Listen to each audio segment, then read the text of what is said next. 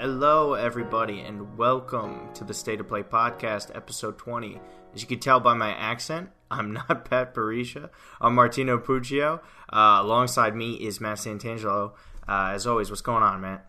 I'm doing pretty well, Martino. It's uh, it's as, as much as I love to hear Pet's sultry um, British voice. It's uh, it's good to uh, to have you in the hosting chair. I know we've done plenty of podcasts for Soccer Showdown, so I'm sure we'll be able to carry on in Pet's uh, absence. I know he's a little under the weather, but if the show goes on, there's always football to talk about. So uh, yeah, I'm re- I'm ready ready to go when you are.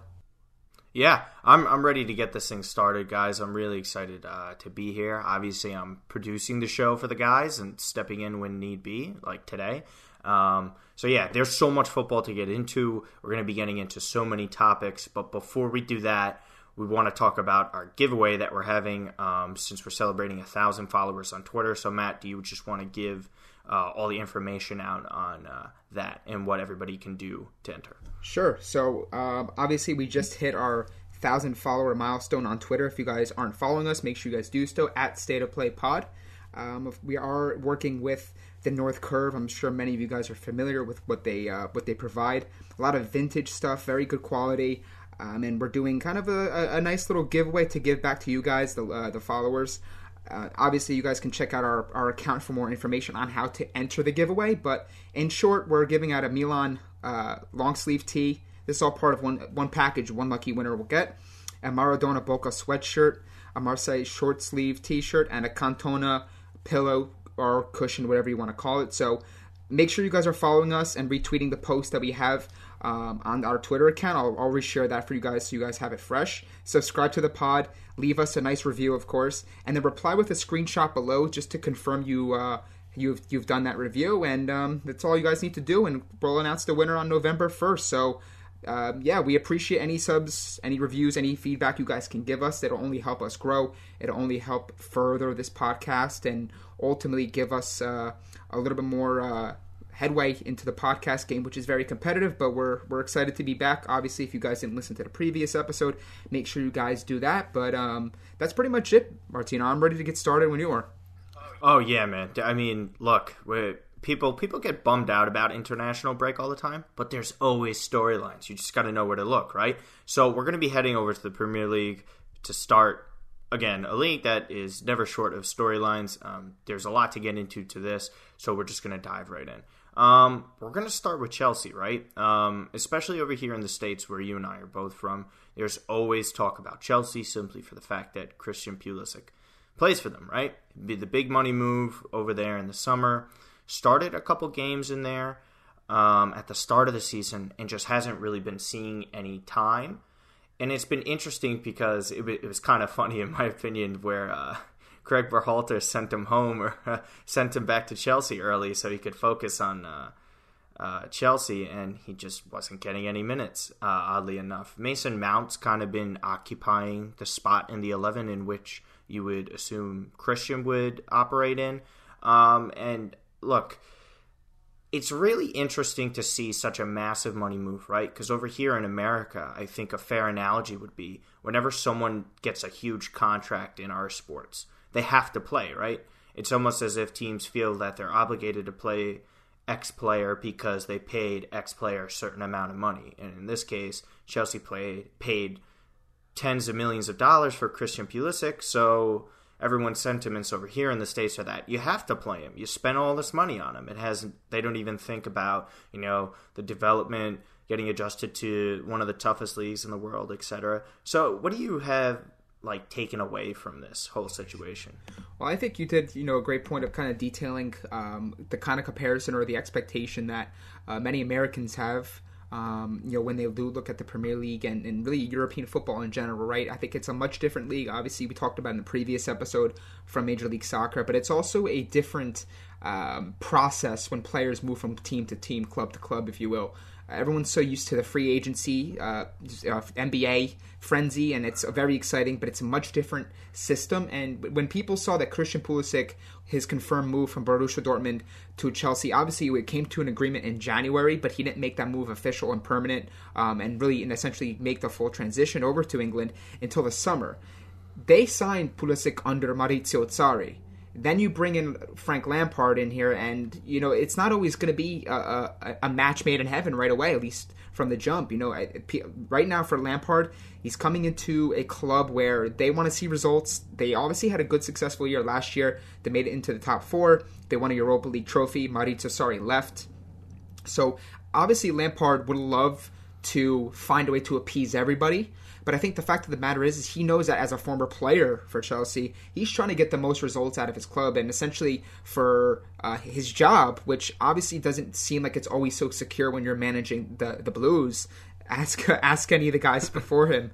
Um, Roman Abramovich, the owner, has a very short leash. She seems to go from almost season to season, if you will. So with that in mind, Lampard's going to play the players that uh, ultimately can help him get results and he's not going to be so much into favorites and favoritism. Now, that's obviously going to have an effect on the men's national team, right? And how we observe Pulisic overseas. Pulisic has been considered and widely considered by many in this uh, football market as the next the, the big superstar that this gener the, the U.S. men's national team's uh, top you know, they're they're they're golden boy of the generation. So it's only it's only natural that they're going to be a little bit concerned, a little bit alarmed when they see him not getting the necessary minutes he needs because that obviously has an effect on the progression of this project under you mentioned Greg Berhalter. So look, I, I don't I think if if you have the quality, you have the talent. Eventually, it's going to shine through, and eventually, on the training ground, you keep your head down and you work hard. I'm always a firm believer of that. That eventually you'll get noticed. Eventually, your time will come, and eventually, you'll get the minutes to show what you're capable of doing.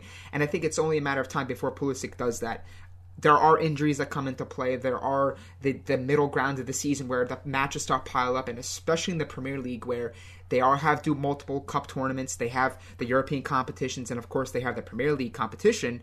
There's going to be a lot of minutes to go around, and at some point, Pulisic is going to get his opportunity, and it's just going to be a matter of whether or not he makes the most of it. So I wouldn't be too alarmed. I think there's a lot of people that are looking at this, and they're kind of having their their their American hat on, and they're not really looking at the bigger mm-hmm. picture. In that, yeah, Pulisic had a, was was pretty solid with the Borussia Dortmund. He's still a young player, although he has quite a bit of minutes under him and reps, and obviously his responsibility with the men's national team looms large he's still young in, in, in, terms of his, his career, and he really has to understand that he has to keep working hard. He has to prove to his manager that he is deserving of the minutes.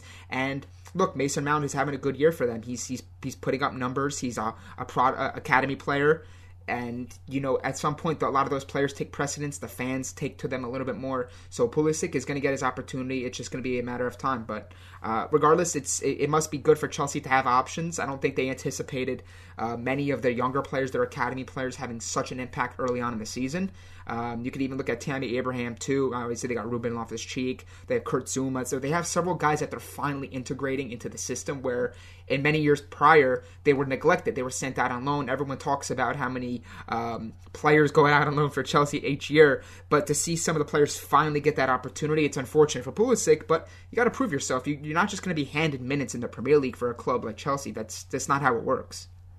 Mm-hmm.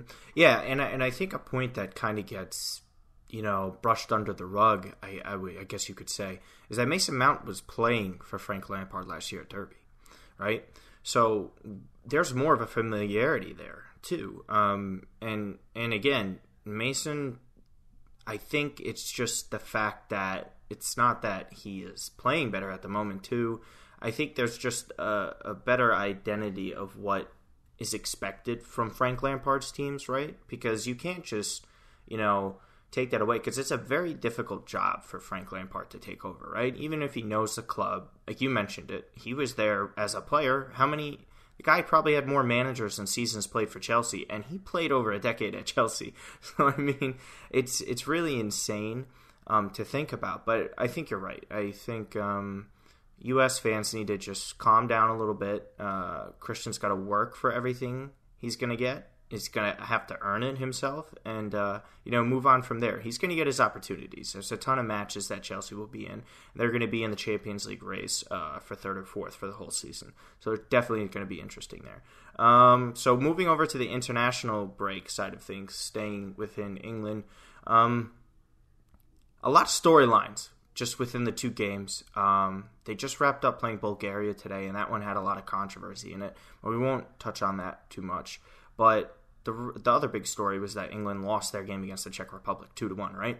Gareth Southgate had a, a lot of controversial selections within his 11. Um, you know, I think it's indefensible. We were talking about this in our chat uh, with you, me, and Pet, that I think we all agreed that it's really indefensible not to start Trent Alexander Arnold, right? Uh, I mean, Kevin Trippier, he does well. He plays at a big club like Atletico. We know what he did for Spurs. But when you have someone like Alexander Arnold, who's young, proven Champions League winner, I mean, I don't know how you don't start him in a match like that, right? I mean, what did you think of some of these selections here? I, I think, look, Southgate, from what he was able to accomplish with the English team at the World Cup, I think he's done better than most managers if that have been in his position uh, previously. But I think it's it's it's English England fans have seen these things go sour and go sideways quickly, and I think that's what's kind of the biggest thing. And when you see them, when you see Southgate go with some of his different players and go some a bit questionable decisions with, uh, with uh, his starting eleven, and you lose, that's where people start to say like, why are you fooling around with it? Like I for I for one, I'm I'm okay with a team kind of flexing a little bit um, when you have that depth, when you have that ability to say, hey, you know what, we're going to take out this guy, we're going to put this guy who's just as good. And I think there's very there's a handful of nations who can do that. But I think for the most part, until you've actually clinched something and you've secured that Euro 2020 berth, I don't think pe- uh, uh, people should be accepting uh, of what Southgate is doing with some of his selections. Obviously, you mentioned uh, Alexander Arnold not playing, Chilwell, Joe Gomez, just to name a few. When you lose, it looks even worse. Obviously, if they would have won, people probably would have still brought it up in the media because English media is very harsh, it's very critical. Uh, there, everything that is being done is magnified, whether it be for the Premier League clubs or whether it be for the national team, of course, with a lot of pressure there. For me, though, the fact that they are finally having options, or at least Southgate is looking at his squad and he's looking at the entire pool of players he has to choose, and he's saying, Well, I got options. I don't have to run Alexander Arnold to the ground. I could put Trippier in there, I could put Danny Rose, I could put Michael Keane in there, and I can still get a good showing, a good outing out of there without running these players um, into the ground and obviously running the risk of uh, you know injury, right? Because that's also a difficult thing for a national team manager is that many people don't understand is that yeah, just because you have the players, you also have to balance you know, not you know completely beating them up, completely draining them.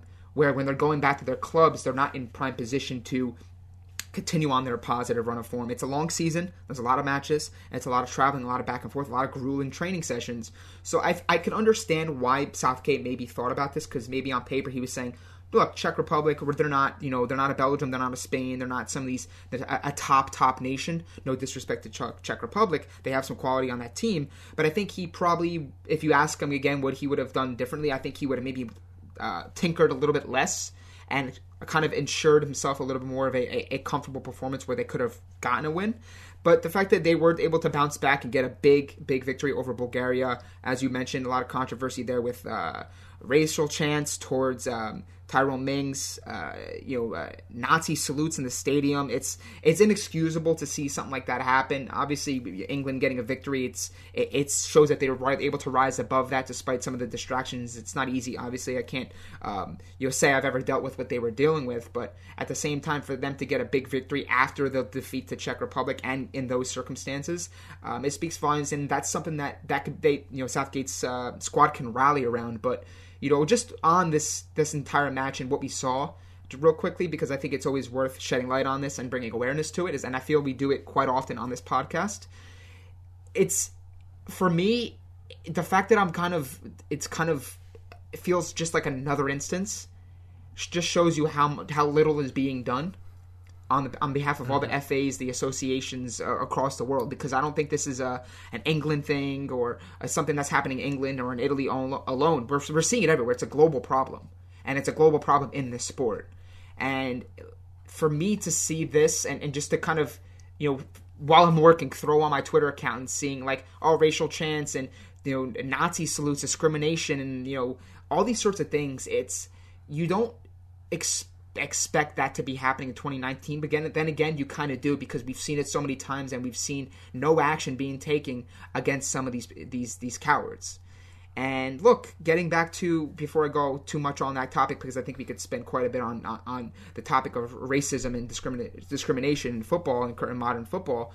uh, I think England are in a good position. I think that game against Czech Republic, Southgate probably would have done it differently. But having said that, I think England fans are, are a little bit more optimistic and, and they like the fact that, you know, maybe Southgate probably would have tinkered less. They could have got the result in that one, but they probably applaud his ambition for saying, look, I have a, a good, I have a lot of talent that I believe in. I'm going to run out a Trippier. I want to make sure and I want to make him clear that I want to make these players a part of my uh, my squad. I want that competition because competition within the squad breeds excellence. And we always talk about it with Italy. Perfect example. You and I, as, as huge Italy fans, how for many years Italy didn't have a lot of talent in their in that pool. Now all of a sudden they got options, and if a manager like Mancini rotates, you can't be too critical of him because he's got options, and you want to keep players uh, battling. You want to keep them fresh. You want to keep them ready to go, and ultimately feel that they have some sort of worth within this framework. So obviously England got a one sour result on Friday, but they bounced back in a big way, and we'll have to see what the fallout is of what happened with the uh, with the Bulgarian fans. Yeah, I think I think somebody somebody please take precedent for this. I mean, this is it's getting out of hand. Whether it's UEFA makes a stance on it or FIFA has to come down and crack on it themselves. I think you're right. I mean, again, we've talked about this uh, multitude of like multiple times on uh, the Soccer Showdown podcast as well. I mean, it's just issue after issue, and no one seems to have done a great job at it. I know they've done a pretty good job in the Premier League, uh, where there were some issues there last season, and they did their best to try and work on it. But you're right. I mean, there really needs to be a lot of action taken. And again, look, I, I kind of understand where you're coming from with the Gary Southgate thing. I, I, I know there's so many options. You see you see lineups get changed up a lot, but I don't think it was the right time for England to do that, right? Because I think they should just worry about qualify first, then tinker later. Because if you mess around like this and you lose like you did against Czech Republic and it comes back to bite you in the butt, then you know it's an even bigger issue. So, so good win for England there. Hopefully something will get solved. Uh, so back to club football, right? Now this topic we'll be moving over to France. This was so funny because. Um, the second you guys recorded episode 19, uh, you guys discussed Leon and Lyon sector manager. What, like 20 minutes after we published the episode out? so pretty much. Um, and they went with our, our, guy Rudy Garcia. Used to coach out uh, with Roma in Italy. Uh, he's been all around in France, um, just with Marseille last year, I believe. And they appoint him now. They just have nine points in the first nine games in the Ligue 1 campaign. This is their worst start since 1995 96. It was, it was the first year I was alive, just to give some perspective to people. So uh, it's not really a great uh, start for them there. Um, so tell me, what do you what do you think about this situation at Lyon? Do you think this was a, a smart hire for them? Because this is a familiar name within the football world. Um, it's probably the safest option that they had at their disposal now. Yeah, I, I think, look, we, we talked about it on the previous episode. I'm not going to go too much into it because I think we did a good job of kind of more or less recapping Leon's current situation. But I will say that Rudy Garcia does have a wealth of experience coaching um, in Ligue 1. He's uh, his body of work is pretty pretty long. So the fact that you can go with a guy who is familiar with the league, you're bringing him in to steady the ship essentially, right? Obviously we know what Lyon has in terms of quality in that squad. That goes with that saying. It just it's just finding the guy to get it out of that squad and to kind of turn this thing around. When I look at Rudy Garcia, I don't look as maybe a long term solution for Lyon. I think Lyon have a good project. I think that look when you look at their current situation and the league they're in, I don't think it's beyond the realm of possibility for them to turn this around, for them to find their rhythm, find their footing, and then kind of more or less find themselves back in that position and zone in the table where we believe they should be, right? Top four club, competing, you know, in the thick of things, and kind of giving some of those uh, clubs like Marseille, PSG, uh, a run for their money. So Rudy Garcia is, is a manager that I think could steady the ship for Lyon, no doubt. It's just going to be a matter of whether or not the players take to them, right? And I think we've seen this so many times is that sometimes it's a good switch, sometimes it's a bad switch, right? With a, when when clubs are are, are, are free falling the easiest decision to make is okay, well, look at the manager because you can't transfer players out, you can't sell certain players. You have to deal with that behind closed doors. But when the manager, they're always the first one on the chopping block, they're always the first one talking to the media, and it just wasn't working out. So you bring in Rudy Garcia. to kind of uh, uh, establish some sort of continuity, continuity, excuse me, within the squad, some consistency, and it could take a couple weeks, but you have to do it during the international break. And for me to see Rudy Garcia in a league that he's comfortable with, he was just at Marseille. Of course, that's a big club in, in, in France. I don't think this is a, a, bad move whatsoever. I think you, you know Lyon are bringing uh, someone who can be a, a, a short term, maybe a seasonal option, and if all things go according to plan, they go well, maybe he does get that extension and he's able to be at the club for for beyond this year. But I, I don't have any any issues with it. I think again you touched on their their uh, their rough start. They have nine points from the first nine games. Their worst total at this stage since 1995-96. Uh, for a team that has that much talent, a wealth of talent, and that did pretty well in the Champions League last year. I recall, I recall they actually beat Manchester City who who is a favorite to win the title, at the Champions League title, uh, there's got to be something that maybe we didn't really learn with with Sylvinho, uh, the previous manager, and with Rudy Garcia stepping in, I think there is opportunity for him to show that he he is up for the job. He is uh, uh you know capable of turning this thing around. Yeah, I mean, it's really going to be interesting to see everything that Rudy Garcia is going to be capable of pulling off. Because look, you're right. I mean, it's not an easy situation when you're averaging one point per game, and you were just playing in the Champions League, as you mentioned. So it's definitely going to be interesting to see what he's going to be able to salvage out of that. There's a lot of games left, so uh, it'll be exciting to see what he could do there. Um, some more news uh, regarding France and international break. Neymar. I mean, he's hurt with a thigh injury, he's out for a month, right? And it's getting really bad at this point, in my opinion. Um, in terms of this being a annual occurrence with him, this isn't quite like the other injuries that he's had in the past, you know, where he's out for an even longer period of time than just four weeks, right? Um, this is an occurring, reoccurring thing where he just simply can't stay healthy for a full season, and it's not like he's picking up, you know, a little minor knocks, uh, like small soft tissue injuries, uh, where he has to sit out a game or two, precautionary wise. It's always extended, you know. It's always a few weeks on top of that, and in a season where PSG, in my opinion, if they can put it all together, they could be sneaky in the Champions League and really give any team they face a run for their money, considering all the firepower that they have, a solid midfield, and, and a solid core at the back, right? I think on their best day, they can compete with anybody. But again, with Neymar here, the controversy surrounding his future, whether it be at PSG, whether it not be at PSG, I mean, I mean, what does this do for him? Because they have they have some important Champions League matches coming up within the next few weeks. Uh, do they manage well without him? Like, how do you see this going? Because a lot of a lot of the time, PSG don't do well in his favor. We saw what happened against Manchester United uh, in this Champions League last year. So, I mean, you tell me, like, what, what do you really take away from this? Well, I think you, look when you're looking at Neymar, um, he's he's always he's a fascinating subject, and for, for many reasons, he's he's a generational talent. He's sensational. Anyone who disagrees with that is hasn't watched him play. They don't watch football for for people's opinions of him to be clouded or to be overtaken by the fact that maybe he is a little bit more theatrical on the pitch. He does exaggerate and embellish in certain moments where it makes him look bad. But when you look at him and you put those things aside and you take off any sort of biased hat you may have and you say, is Neymar a world class player? He absolutely is. When he's healthy and he's and he's right where he wants to be, and he's comfortable and he's confident and he's in good in good territory and in good environment where he feels he can thrive. He's one of the top three, top four, top five players in football. Now it's becoming a case where, compounded with the fact that he wanted to force a move away to Barcelona, it didn't happen. Everything in the media now saying he feels that he's playing all of his home games. They feel like away games because the home fans are not happy with the way things went down in the summer. You put that on top of the injuries now he's not able to uh, be out there consistently to to show that he was worth that big transfer fee to show that hey you know what despite how things maybe occurred in the summer i can still you know a commit to this club i can still you know put that aside i can still turn in those world class performances that you know the, the, the club paid for me to bring but when you're injured, you can't do that, right? And I think that's what always people always talk about, right? This guy's good, this guy's great, he could be, oh, he's got world class potential, but it's availability.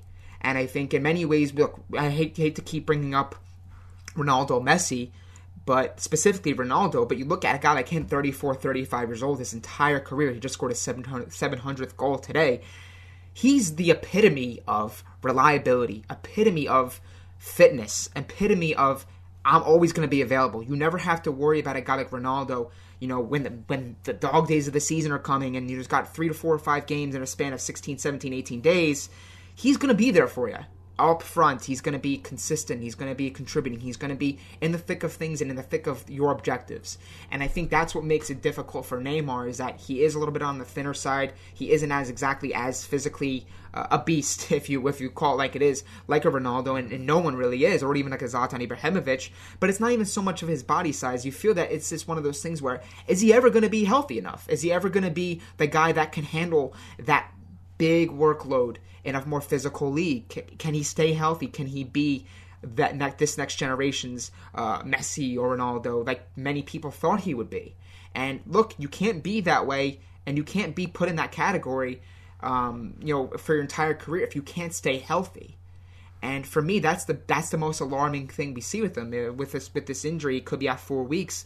He's going to miss, I believe, two games in the Champions League against Club Bruges, the back-to-back games, of course, the home and away games.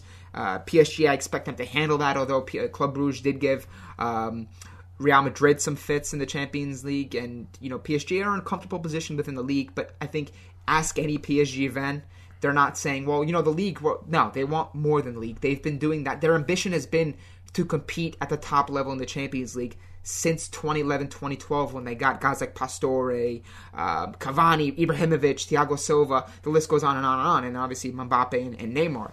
They want to win the Champions League, and they know they need Neymar uh, healthy. They need him available for, for selection for Thomas Tuchel. So look, it's it's it's one of those things where you, every time you turn around, he's injured and he's out for, as you mentioned, not one game here, one game there. Where okay, you know he picked up a knock, he's not he's not fit. They're not going to risk him. He'll be ready for the next game. These are big injuries. These are four week, five weeks, and he feels like you're getting one or two per season. And that's where, at this point in time of his career, they're not one offs. Now you have to start questioning: Does this can this guy stay healthy to be the, the the player we all think he could be? And time will tell. Obviously, at the end of his career, when it's all said and done, we'll look at the body of work and we'll say, you know what, he had all the all the ability in the world to be world class and one of the best players ever, but he just couldn't stay on the pitch. And ultimately, talent only can bring you so much. It's what you show, and we see that time and time again with so many players, right? For whatever reason, whether it be their their their temperament, their mentality, their way, their their dedication to the game, it's it's it's all got to be put on to put on display at once and if you're not available for your manager, you can't you can't be a producer, and that's what we're seeing here with Neymar. Yeah, I mean, again, like the saying goes, the best ability is availability, right? I mean, if you look at Neymar's career as a whole, at the end, right? If this continues, how crazy would it be to think when his career started at Barcelona to say that Neymar never won a Ballon d'Or award. It just feels like we're robbed of something. It kind of feels like he would be robbed of something, right? Because he is that good. I think you're right. He is a generational talent, and I think when he's healthy and on his game, he is the third best player in the world. And I don't think it would be a discussion at that point. But nonetheless, hopefully he gets that all figured out, and hopefully becomes the player that we all want him to be, right? So now moving over to the Bundesliga, baby. Uh, this is this is your guy, right? Uh, everyone knows that you're Polish and Italian on top of being American as well. Robert Lewandowski, man. I mean, he is just so unbelievable, and I think he's just one of the players of a generation that is going to be remembered better when he's done playing as opposed to when he is currently playing. Of course, he gets a ton of praise. He plays at one of the biggest clubs in the world. His scoring record speaks for itself, right? Especially at the start of this season. Um, but t- talk to me about him, man. I mean, you gotta love this guy. He had a hat trick versus Latvia, two assists versus Macedonia. They clinch, get into Euro 2020. Um, there's always, there's always, he always catches a little bit of flack of you know not stepping up in the biggest of games sometimes, but he's got 17 in 14 games for club and country this season. Tell me about your boy, man. I mean, he is just on fire. Oh, he's listen. I, I, I will defend this guy till till death. And obviously on Twitter, as you mentioned, there's a lot of flack he gets for um, for not you know producing in the big games. And you know you can ask Polish fans, and I think there's more to it than just well he's not scoring in big games. I think there's uh, the managerial situation with Poland's national team. Of course, they did qualify for the Euro 2020. um, yesterday with a big victory over Macedonia. He had two assists in that game for Frankowski and for Milik. And obviously, a couple days earlier, he had a hat trick for Latvia. So he's quite clearly, if he's the guy that makes Poland tick, if he's not producing, if he's not firing on all cylinders, then Poland are going to have a very difficult chance of, of winning and going far um, in next summer's Euro. His numbers for Bayern speak for himself, but I will say this, though. I think this is a very, very, very important 2019 slash 2020 for him because he's getting at that point where he is 30, 31 years old, and he's hitting his, he's got, you know, he's in the prime right now. He's got plenty of years left in him. He's starting to score the big goals for Bayern Munich. Obviously, a couple weeks ago, he had that great performance uh, for Bayern Munich, that back heel goal, and then he went the back heel uh, over the head flick, and then he winds up finding the find his way in position to get the goal. His talent's undeniable.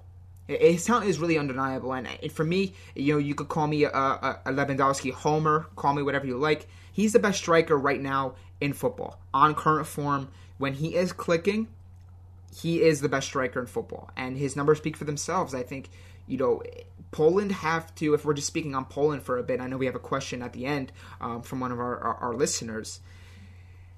This is the era for Poland to do something special. I'm not saying win a tournament, but this is their gap here because I think if you ask anybody, if you look at the squad they do have, they have talent in there top to bottom, they do have players. They have several players that are applying their trade in Serie A. With Piotr Zielinski, just to name one. Uh, Wojciech Szczesny is a, a, number one choice for Juve over Gianluigi Buffon. Like Kamil Glik, they have um, you know a lot of younger players coming through the ranks. Dawid Kownacki, Jan Bednarek playing in the Premier League. So it's not a matter of, of the talent around him. It's just a matter of everyone putting it together at the same time. And Jerzy Brzeczek is, uh, you know, he's not doing a great job with the, the talent he has. Yes, people uh, from optics, people will say, well, look, he got you to qualify for Euro. That's a mission accomplished, right? But if you look at the entire picture and you ask any Poland fan, they've seen this so many times. Well, we have a lot of talent, but it's getting the most out of it. We saw it at the World Cup in 2018, where off that 2016 Euro performance, people were saying, okay, Poland's got something here. They pushed Germany to the edge in that tournament, and if they were able to find a way to get past, um, I believe it was Portugal in that in that tournament. Who knows? Maybe they do find a way to win the Euro 2016. It's a stranger things have happened, but the point I'm trying to make is is that I think Lewandowski's career is going to be defined when it's all said and done by his trophies. His numbers are great. If you look at his numbers, he's he's fantastic for Borussia Dortmund, for Bayern Munich, for Poland. He's Poland's all-time leading scorer. He's the captain. He's only 31, 32 years old. He's going to just continue to pad his stats, and that's never been in doubt but it's him scoring in big games, him taking his performances to the next level for Bayern and for Poland, where he can say, you know what, I'm I am a big time performer. I can do more than just score goals against clubs where they are maybe inferior to to Bayern and Poland. And I think that's going to be the biggest thing. You see his record in Euro qualifying, but you also saw his record at World Cup qualifying. He can carry Poland at times where he needs it, but at the same time, he's a striker. He's a different striker where he does require that support, just like many other players do. There's very few who can create for themselves in that position. So he needs certain players to step up, and that's what I'm hopeful of as a, as a as a uh, with with that Polish DNA in me is that you know Lewandowski can finally grow to be that big time performer that I know he's capable of, but for whatever reason, maybe the players around him are not elevating to the game to his level um, for him to show it and, and prove that once and for all he he can be put in that category as one of the greats of this generation. Yeah, yeah, I I totally agree. Um, there's a lot of parallels I kind of draw with him and Arjen Robben, another former Bayern legend, that everybody knew how good they were and they stepped up and the numbers were always there, but it was just getting over the hump, winning that Champions League final, right? We saw how many times Bayern failed to do that until they won against Dortmund and where Robben kind of you could see it was just a weight lifted off his shoulders when he scored that goal against Dortmund late in that match.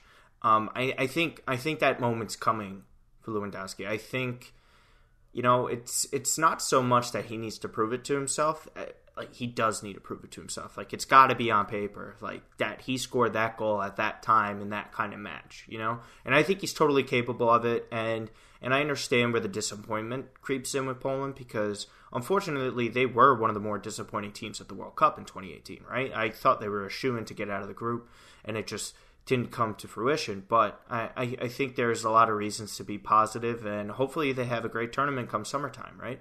Um, Italy now. Now, this is something you and I always talk about all the time. Um, lots of movement going on there in terms of Serie A club football, and then how great they've been playing for the Euro qualifiers. So we'll stick to Serie A football first, and then we'll move on over to the Azzurri.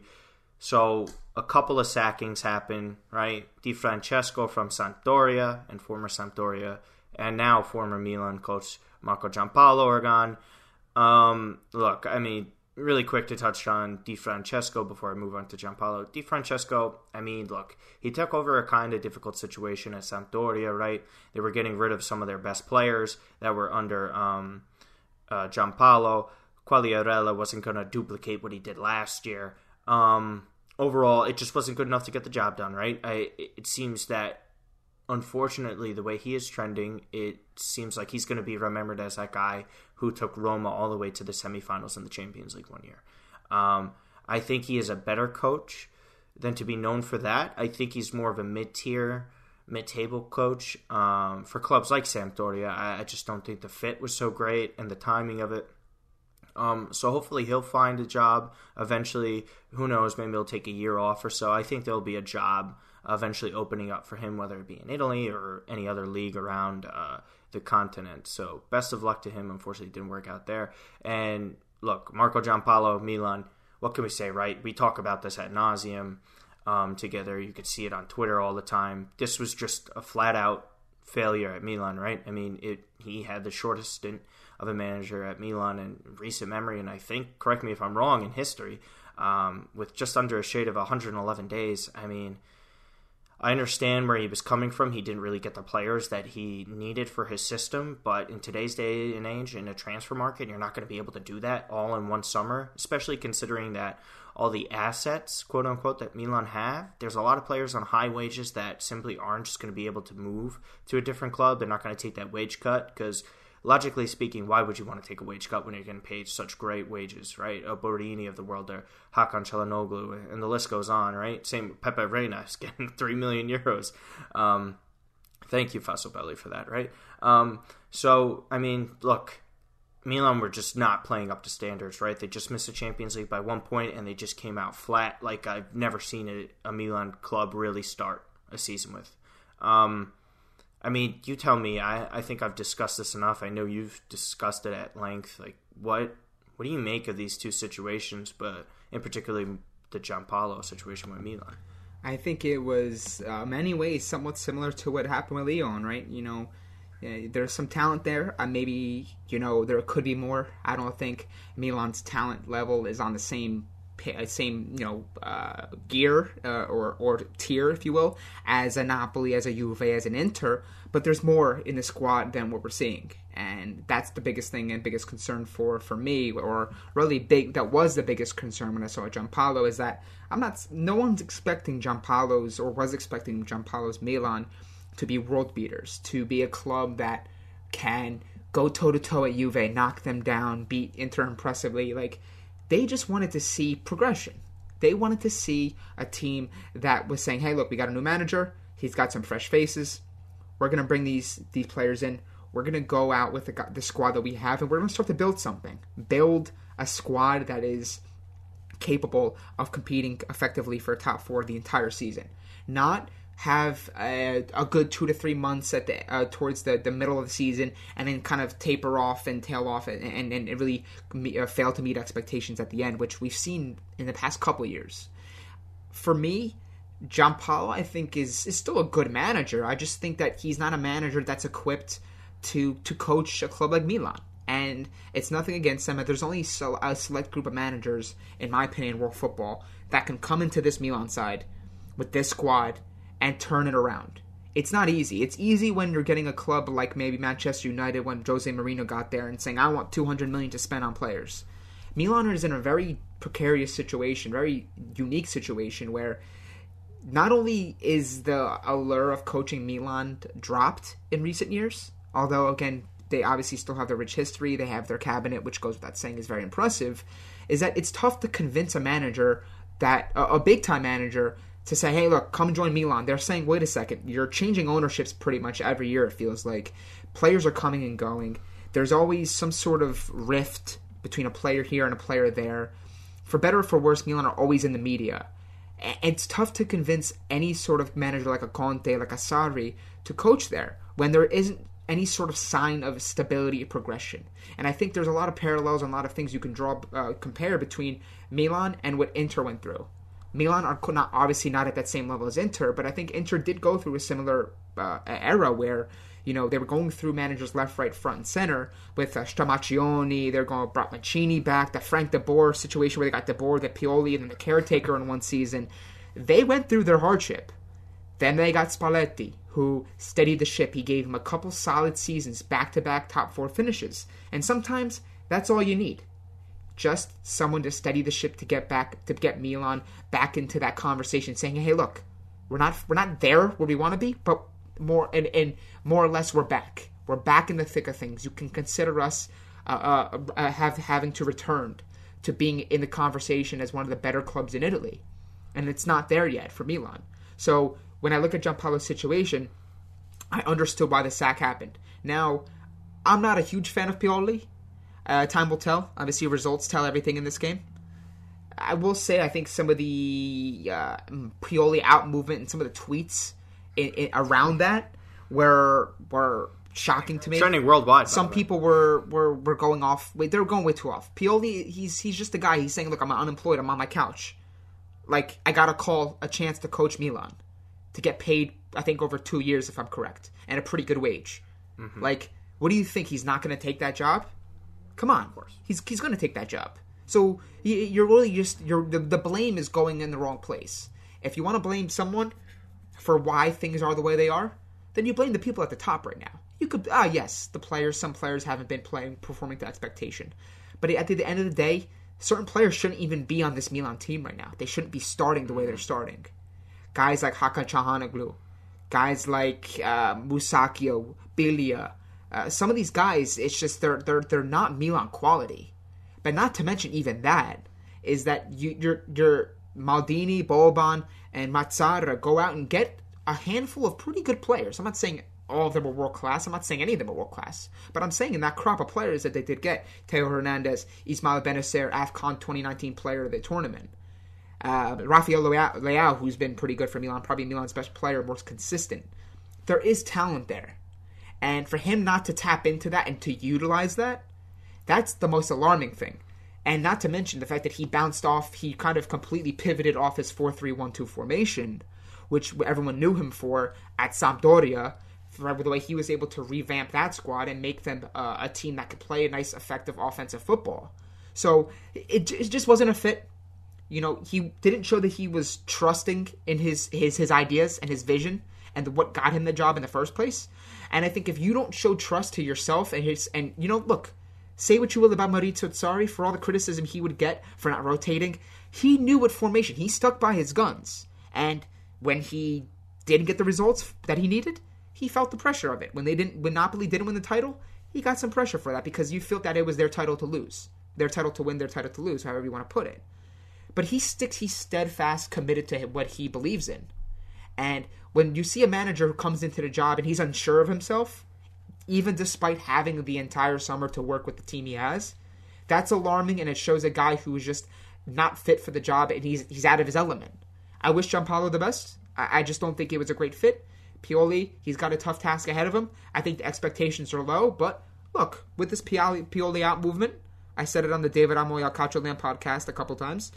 I think that serves as motivation for him. He th- he's facing it from all ends.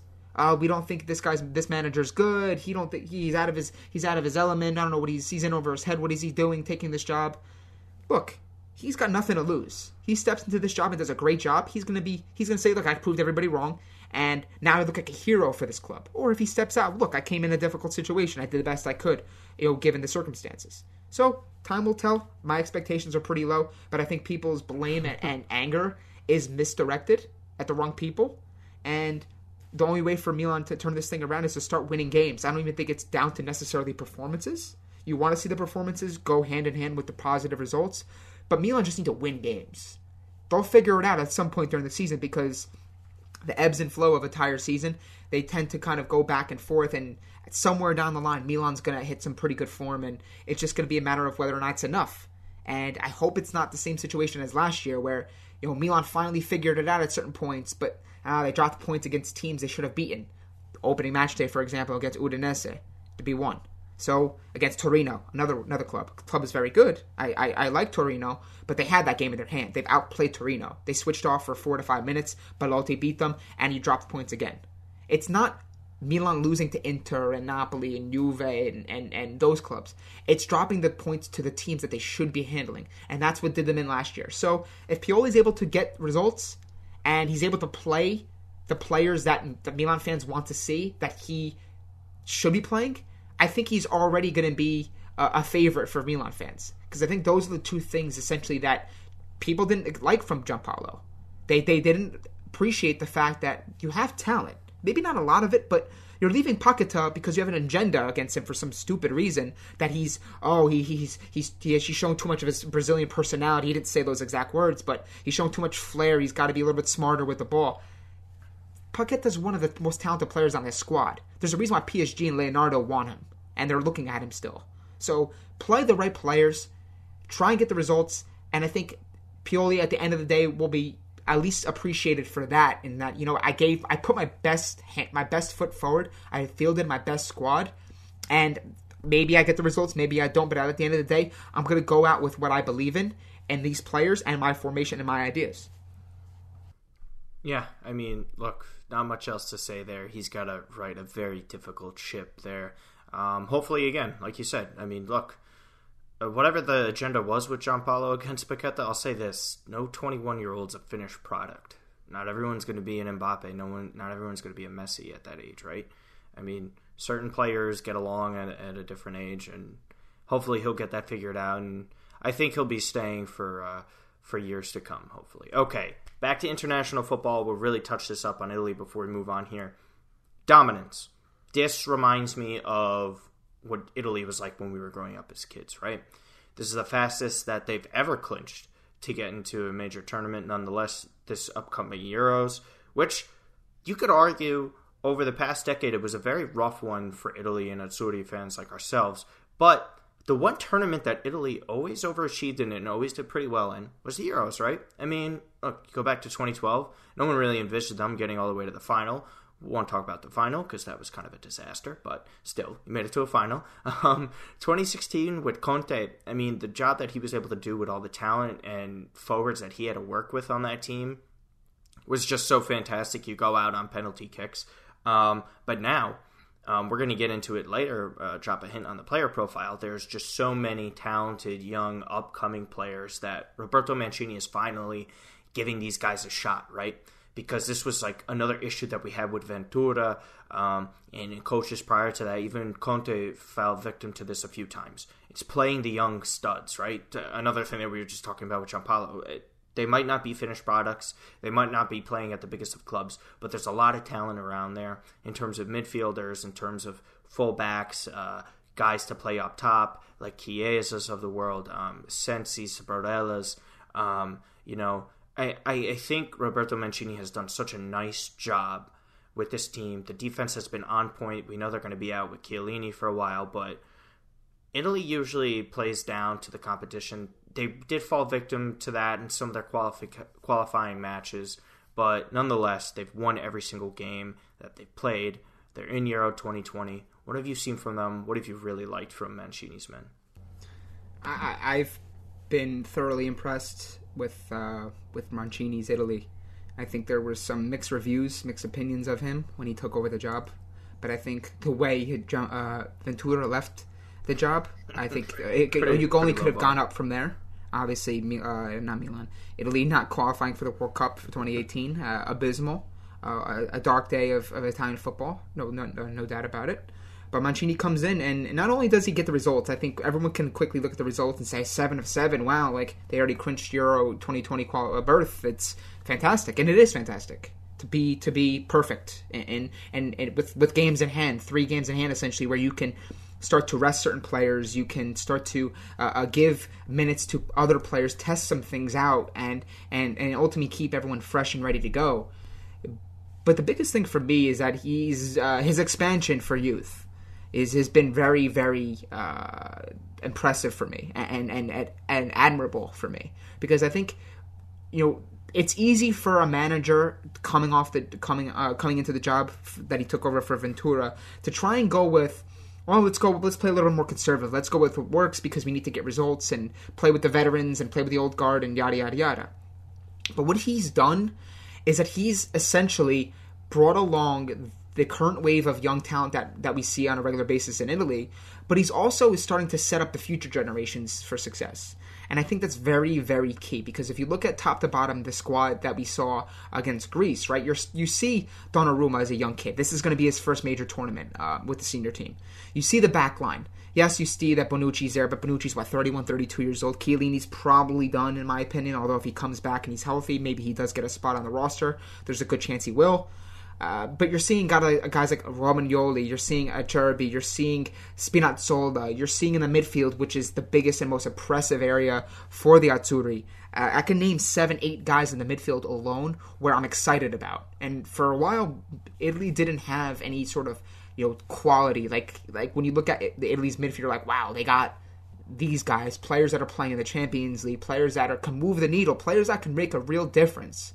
Uh, Jorginho, Verratti, Barella, Sensi, Pellegrini, who is injured, but we haven't seen him yet much because you know throughout this, this this campaign because those other three I just mentioned, the four I just mentioned, have been sensational, and Mancini just simply can't take them out.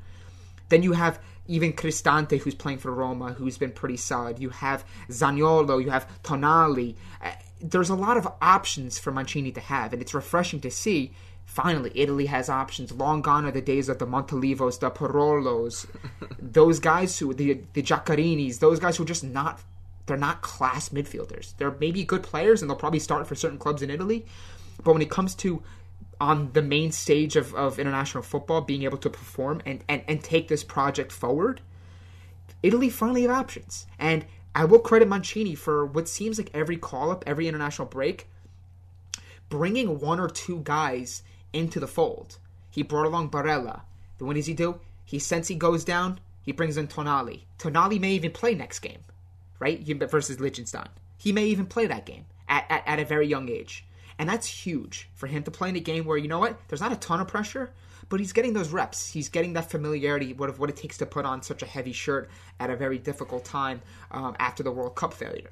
So overall, I, am very impressed with Mancini, and I think you know eh, there's really no not many not much criticism I can give the guy, except for the fact that maybe there's the striker situation, which you can argue maybe Balotelli deserves an opportunity, but at the same time, Immobile has been hot for Lazio, Belotti's been hot for Torino. Those two guys are going to be the first two options for for Mancini you know, going forward. There's no ifs, ands, or buts about it.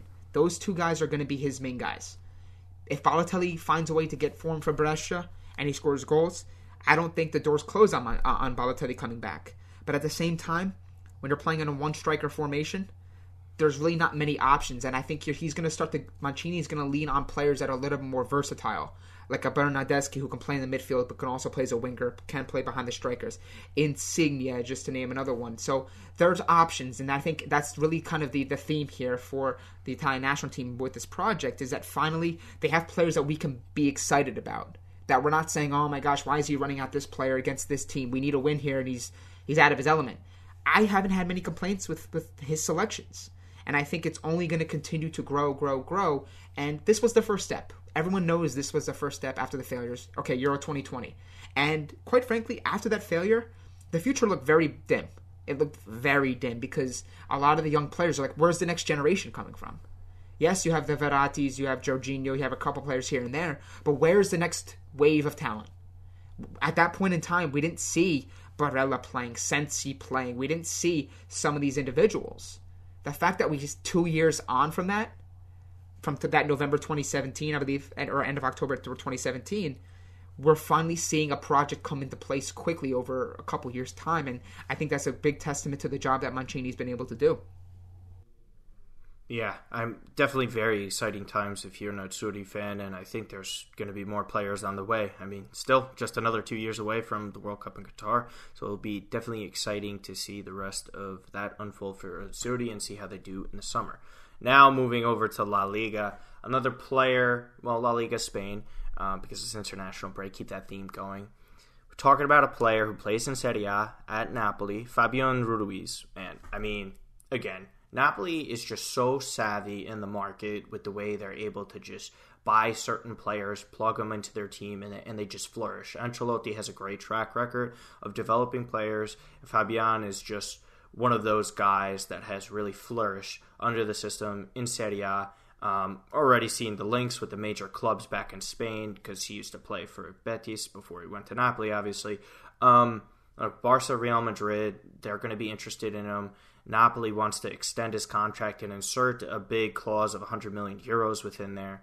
Um, I mean, talk about him, man. I mean, he's just been such a revelation for Napoli, and, and I think he's going to be one of the anchors of the Spanish midfield uh, for many years to come. 100%. Ruiz was. Uh, that was a, a slam dunk operation by uh, Cristiano Giuntoli from Napoli, the sporting director there, uh, two summers ago.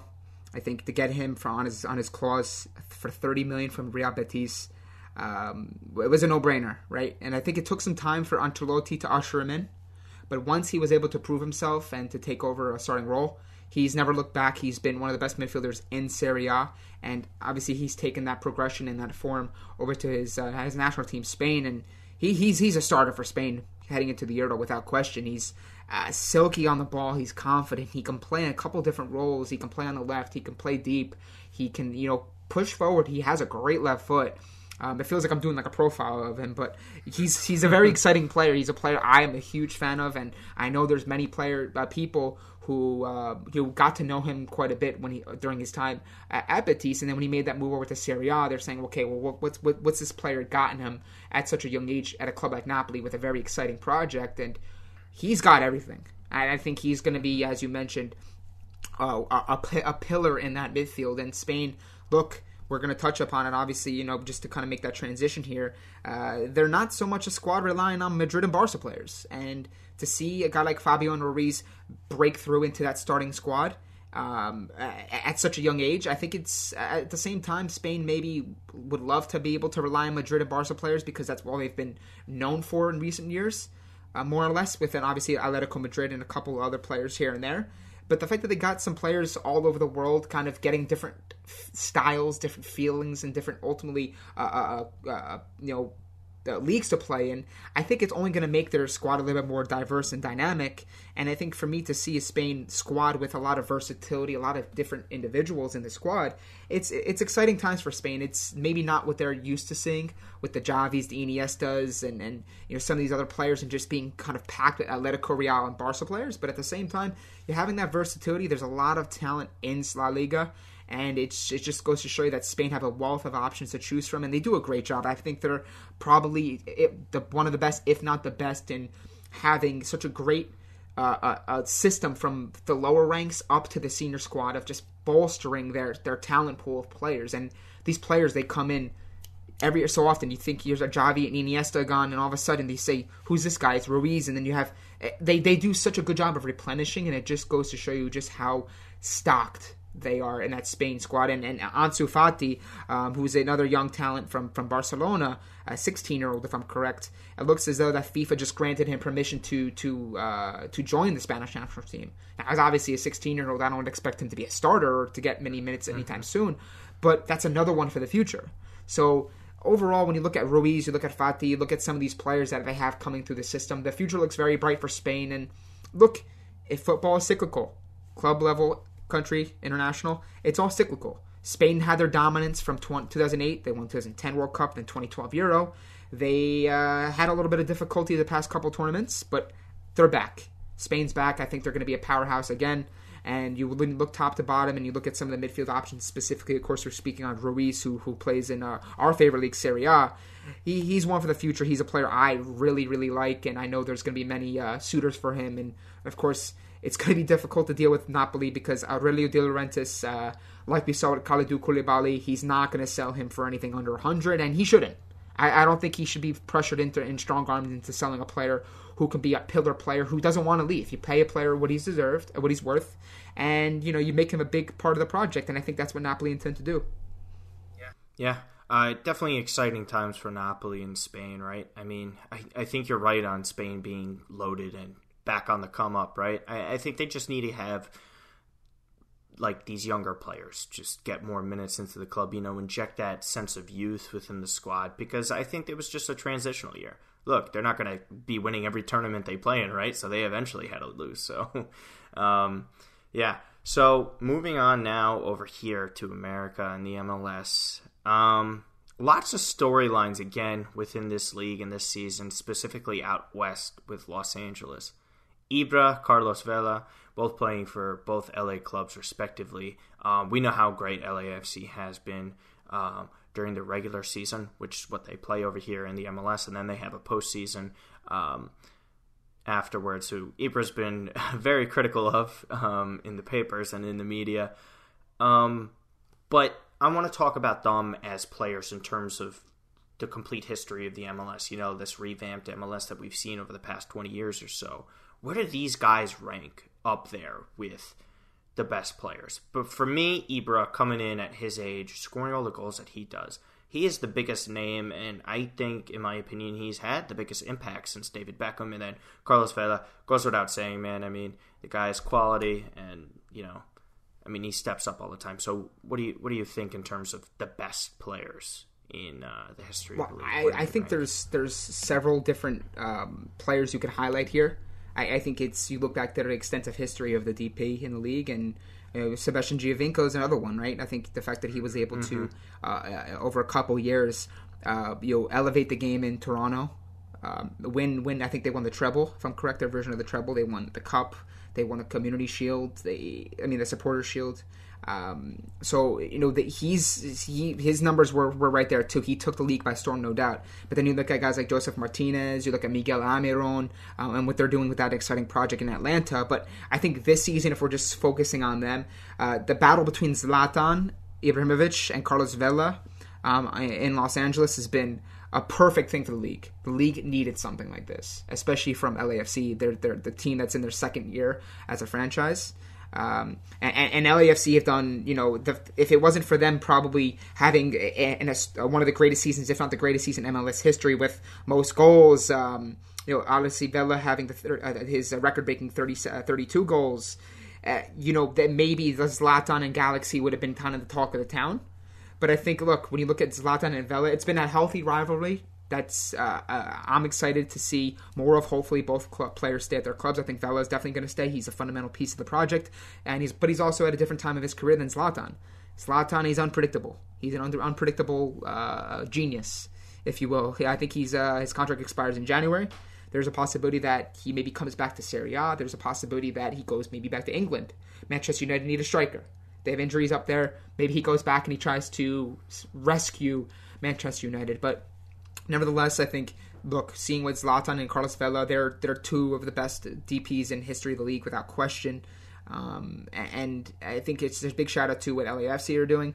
Since day one, they brought in Vela with the intention of making him the focal piece of the project, and he's done everything that you they could have possibly wanted from their first DP. And look, Zlatan's always larger than life, and whatever for better for worse, he's always going to be um, in, in the headlines, whether you agree with him or not. He's outspoken, he's vocal, he is the biggest believer in himself. If you don't believe in him, if you don't believe in yourself, then you know uh, your chances are you're going to probably struggle a little bit in this game. And I think when it comes to to Zlatan and his entire career, not just in Major League Soccer, he he, he knew he was going to come to this league and he was going to dominate, and that's exactly what he did. And he kind of, if this is the end of his career in Major League Soccer, he came he came as quickly as he left, and he you know left. Uh, he left a fire, a fire trail in, in, the process because he, he was him and like I said, him and Vela were exactly what this league needed at this point in time.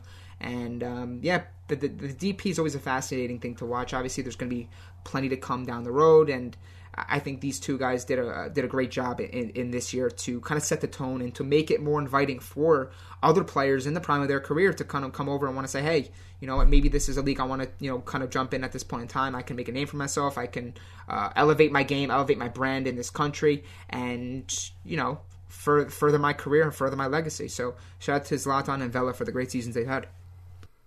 Yeah, great job for them. Hopefully, they keep it pushing for the rest of their careers, however long that might last. Okay, question time. Uh, we posted uh, on Twitter for you guys to send in some questions. We did get a pretty good response, so we're just going to be going through those quickly. Um, they're on some of the topics that we covered, so we'll go with Hazem with the first one. How far can Poland go into the Euros with such an incompetent coach? Like, I don't know how to say his name, so I'm just going to give it a crack like Brischek. um, I think Poland could go. I, I, think I touched upon. First off, thanks for the question. I appreciate that. Um, I think Poland can go far in the tournament, provided that their coach doesn't hold them back. I think that's a it's a great point, and I think you know I, I belong to a couple chats with a with a group of, uh, of of Poland fans, and they're always very outspoken and very vocal. They just don't trust this manager, and I wasn't saying Nawalka was a was a is a great great coach by any stretch because I think obviously we saw what he was able to do with the Euro 2016 squad, but conversely saw the downfall of uh, the World Cup disaster in 2018 with a good squad there, and obviously everyone expected them to get out of the group. For me, I think if they're able to build on what they were able to accomplish at the Euro 2016 and maybe get into the quarterfinals again, like they did, then they narrowly lost to Portugal in penalties in that tournament if they're able to kind of get over the hump and maybe get into the semifinals in a short tournament format like this, obviously, as you know, we see it many times as Americans with, you know, March Madness is a prime example of that, and even the NFL playoffs, is if you just get in and you're able to get out of your group, now it's a one and done sort of situation. And if things fall your way, yeah, you find yourself maybe in a semifinal, quarterfinal, and who knows if everything kind of goes according to plan, you find yourself in a final tournament, right? In the final of a tournament, and we saw that with Portugal. They were the prime example. They weren't probably the best team in that Euro, but but they were able to get to the finals their way, and they and they went out of winning it. And I think there's ways to navigate these sort of difficult international tournaments. It's not always about um, you know who the best team is per se, because I think we there's a lot of good teams. There's a lot of quality within some of these teams. It's not just so much cut and dry as oh it's Germany, Italy, and Spain as the, the favorites. No, there's a lot of depth. There's a lot of quality to go around. And if Poland can you know get the most out of their squad, if the manager's able to to tap into the potential that the squad has, I think he can go relatively far. I don't trust him to maybe go beyond a quarterfinal, but at the same time, I think if they're able to get to a quarterfinal um, with uh, some of the some of the other nations that are going to be in this tournament, I think it's a pretty good uh, pretty good uh, objective to reach. All things considered, I think the biggest thing for them would be to build on this tournament a good performance if they're able to get it and qualify for the next World Cup and just kind of continue to move the needle forward and, and progress as a, as a nation because I think there is uh, a lot of players coming through the pipeline that they can build with for the future. Yeah, exciting times again for Poland. We'll see how they do in the Euros. Uh, this next one's from Mythios. If Pioli ends up another failure for Milan, and I can't see any other outcome, should Boban and Maldini take responsibility and leave the club? Wow, that's very dramatic. I want to take this one, Martino, because I think I talked a lot about Pioli and Milan's situation. So if you want to give your answer to this, I think the, the listeners will appreciate that. Okay then. Um yeah, everybody knows how outspoken I am and critical at times of some of the clubs and, you know, any other sports teams that I root for. I think it's a bit dramatic this question. Only simply because I mean, look, Milan had to cut their losses with everything that was going on, right? So you had to get rid of Giampaolo. The only really option that they had was Pioli, right? And you hit on it earlier in the podcast. Like the guy's not going to say no when you have the chance to do this. Spalletti wasn't going to give up all that money that Inter still has to pay him, and why would Inter want to let a quality coach go to their city rivals? It just makes no sense, right? Um, it's not going to get any worse than what it was under Giampaolo. It's going to be difficult, obviously, to make the Champions League because Atalanta's off to a great start, and other teams are doing better than what they were last year. Um, Boban and Maldini taking responsibility and leaving. Now, I think that's just so dramatic. I mean, look, this is their first couple months within the club. They took accountability with the Giampaolo um, sacking, but the players that they have bought and integrated into this club so far, almost every single one of them has uh, gotten off to a very good start, um, right? I mean, Bennacer had uh, solid ones. Um, you know, I mean, Rafael Leao looks like just a revelation. He is one of the best bang for your buck signings so far early in the season, not just for Milan, just in general. So, I mean, no, I, th- I think it's dramatic that they should leave the club. Um, let's see what Pioli brings. I-, I, think they deserve a few years before we can even, um, you know, judge them for that. Um, we'll do one more question here that we have. This one's from Roberto Grosso. This one is a very interesting question, and I've actually often uh, wondered about this myself. Uh, Kasper Schmeichel, uh, goalkeeper for Leicester City, Uh, against Switzerland, he was just fantastic this weekend uh, and uh, talked about performance. How long before he makes the move to a bigger club, and how can you see him excelling at a club outside of the PL? So I, I think he personally he's class. Just want to hit on that. He was unbelievable for Leicester City, not just in the season when they won the Premier League, just every other season since. He's just been so quality, so consistent. Um, I don't know if he'll make another make a move to another club unless it's a, a guaranteed step up because it kind of seems like he's comfortable at Leicester City. I, think there's there's many parallels you can draw between Kasper um, Schmeichel and uh, Samir Handanovic at Inter. All right, I think Sam, Samir Handanovic for uh, for for several years now has been uh, a top top goalkeeper, but I think it's just because of the fact that Inter's project and Inter as a club haven't been quite what they used to be. I think that's kind of maybe kind of casted him as uh, an underrated goalkeeper, but in actuality, he's been brilliant. He's been sensational, and there's a reason why he's uh, uh, still at Inter. He's still a pillar player for them. And I think there's many parallels you could draw between him and Schmeichel. Schmeichel's been with Leicester City, um, you know, for, for quite some time. I think he's actually eclipsed over 300 appearances in total. He's been sensational for Denmark as well. He's at 32 years old, 32, 33, give or take. And when you're a Premier League keeper for a club like Leicester, who are building a pretty steady project, I think they're obviously going to be one of those clubs that loses a player or two every year. It's just it's just what we see with it. You know, Maguire, uh, N'Golo Kanté, uh, just to name a few, Riyad Mahrez, you know, just some of the main, main guys over the past handful of years. But when you look at their squad, you know, you you see a team that can still make some noise in the Premier League, can still compete, and having a, a, a great backstop, a great goalkeeper like Kasper Schmeichel in his prime, who is reliable, who is a leader, I'm sure on and off the pitch. I don't think there's any reason for him to leave. I think at this point in time, I'd be stunned. The only way I could see him leaving is if they simply kick him out and they sell him for and they get a substantial offer, or the player is simply saying, I want to go somewhere else and, and test my, my talents and my abilities. It happens. There's a lot of players that say, you know what, I'm 32, 33 years old. I given all my all to my club. I want to go apply my trade in Italy, or I want to try maybe my, my luck in Spain, or whatever. But some people like that. They like that comfort for not only themselves in their game, but also for their family. And I think that's what sometimes people tend to forget. Beyond the money, beyond uh, the project, is that, you know, is their family happy? Is their family settled? Do, is life in their current situation uh, fruitful and enjoyable? And I think if you look at Kasper Schmeichel's career, he's been one of those steady goalkeepers in the Premier League where you look at him and say, there's no reason for him to leave. Premier League players get paid probably the best of any league. He's at a project, as I mentioned, with Leicester, who are always kind of in the thick of things, and you know he's he's been there. He's been a staple player for them. He's been a, a fundamental player for what uh, Leicester City are trying to do. So I, I, don't see him leaving, but I think that's a very good question. I, I think there again there are many similarities between maybe his career and Samir Handanovic in the sense that you probably would have expected a guy like Handanovic through some of those difficult years for Inter to say, "I'm in the prime of my career. I want to go play for Manchester United or I want to go play in the Premier League." but he didn't. And I see a little bit of uh, you know Samir Handanovic and Kasper Schmeichel in that they're comfortable, they like where they're at, they like being a, a big focal point of the project. And you know, look, Schmeichel won the Premier, was part of that Premier League trophy, uh, you know, that they won a couple years ago, which that's that that was sensational, and I think that's something that you know obviously kind of binds him to the city, to the club, to the fans, and I, I just don't see him kind of breaking that apart now. Yeah, I, I, I agree wholeheartedly with everything you said there. Now, for the moment you've all been waiting for, it's the player profile.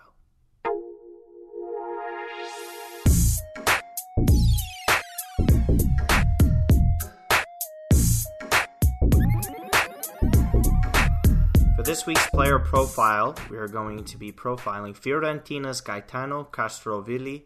Um, he's a 22 year old midfielder really just came up lately for Fiorentina. Had a very nice match against Milan, might add, where he scored.